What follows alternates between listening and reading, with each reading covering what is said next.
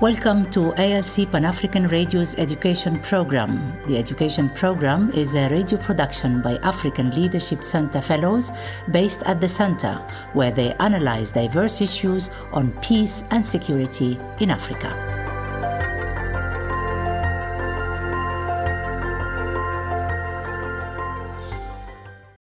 It's always, or rather, it should always be a cause for concern to see the monopoly of violence in any country completely controlled by a few citizens. All countries have a security sector that protects citizens from both internal and external threats.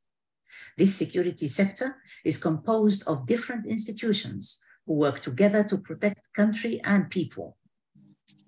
Tandikeli Moyo, a Zimbabwean Women's Peace and Security Fellow at the African Leadership Centre, analyses the issue of security sector governance in Zimbabwe. Firstly, we wish to assure the nation that His Excellency the President of the Republic of Zimbabwe and Commander-in-Chief of the Zimbabwe Defence Forces, Comrade Araji Mugabe, and his family are safe and sound, and their security is guaranteed.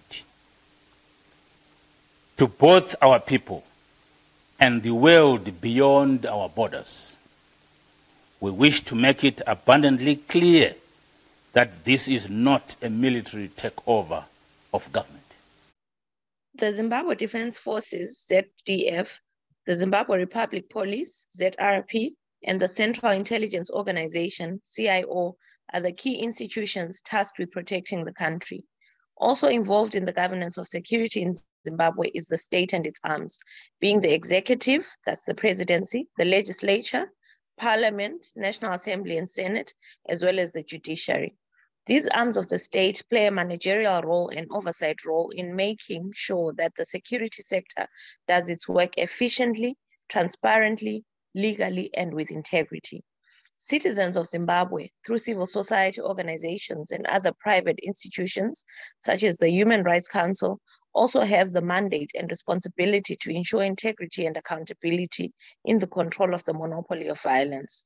This means that, according to the Constitution, the armed forces, the state, and the people of Zimbabwe must together control the monopoly of violence. This is done to ensure that the armed forces serve and protect both the state and the nation. That is all citizens and not just a few individuals who want to protect their positions in different government offices. On paper, everything looks good. In reality, security sector governance in Zimbabwe is a ticking time bomb. In November twenty seventeen, eight months before the next scheduled election, several generals from the different branches of the Zimbabwe Defence Forces staged a successful coup that unlawfully removed then-President Robert Mugabe from power. The coup was a bold exhibition of how control of the monopoly of violence in Zimbabwe was not in civilian hands, but in the hands of army generals. In an unprecedented, unconstitutional move, instead of being deployed by the president, as per section two thirteen of the Zimbabwean constitution, the Zimbabwe Defence Forces generals had criminally and unlawfully deployed themselves. They were in control of the monopoly of violence. They were in control of themselves, answerable to no one, accountable to nobody. The coup also violated completely the rights of Zimbabweans to elect a president of their choice. Emmerson Mnangagwa was installed as the third president of Zimbabwe. He hit the ground running, trying to cure the illegitimacy and unconstitutionality of his presidency and of the coup itself. He promised to hold free and fair elections in Zimbabwe. He also went on to appoint one of the coup generals, Constantine Chiwenga, as both vice president and minister of defense. This left some like me wondering who exactly was in charge. An election was held in July twenty eighteen among reports of voter intimidation, election violence, and reports of the Zimbabwe Electoral Commission, Z E C, having recruited several former soldiers to work at Z E C. After the elections, protests broke out in Harare, with disgruntled voters demanding the release of the results, in a shocking move that convinced Zimbabweans further of the alleged military capture. The army was deployed to help police to control the demonstrations. The army went into the streets of Zimbabwe on August first, twenty eighteen, with live ammunition and gunned down unarmed civilians in a move that screamed, "There's a new sheriff in town." We must be respected. We are majority. We are the people. We are the government. We are the army. We are the air force. We are the police. We are everything you can think of. We determine who can do mining in Zimbabwe. We determine who can construct a railway line in Zimbabwe. We determine who can build a road in Zimbabwe. No other party can do so. This meant that the integrity and independence of the Zimbabwe Electoral Commission, Z E C, was being questioned. The opposition had demanded electoral reforms before the election, but Z E C had refused.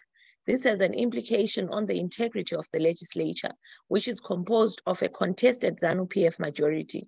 The integrity of the judiciary was and is still questionable due to the mass wrongful arrests and jailing of dissidents that has been happening since the coup. The integrity of the security sector is also questioned by many Zimbabweans. Civil society organizations have, on the most part, been silenced. All the institutions that are meant to protect the country and control the monopoly of violence are compromised. Those that are meant to hold security institutions accountable have also been silenced and or co-opted. According to the Constitution, Zimbabwe must hold its next elections by thirty-first of July twenty twenty-three. Now that all institutions that are supposed to deliver free and fair elections are weak and malfunctioning, where is the integrity in holding an election before reforms? In an ideal world, what Zimbabwe needs, before we even talk about electoral reforms, is security sector reform. The control of the monopoly of violence must be returned to the people of Zimbabwe. The armed forces must be stopped from violating civilians and violating human rights just to protect the political careers and ill-gotten wealth of a few individuals. Where is the African Union and its policy of no indifference as Zimbabwe rolls into its tenth violent elections? What will it take for S A D C, the A U, and other relevant authorities to stop being indifferent to the conflict in Zimbabwe? That was Tandikeli Moyo, a fellow at the African Leadership Centre with an interest in security issues in Zimbabwe. Thank you for listening to A L C Pan-African Radio Education Program. For feedback on this and other programs, please visit our website at w w w dot a l c african radio dot com. You can follow us on Twitter at Radio A L C and on Facebook, A L C Radio numeral number one.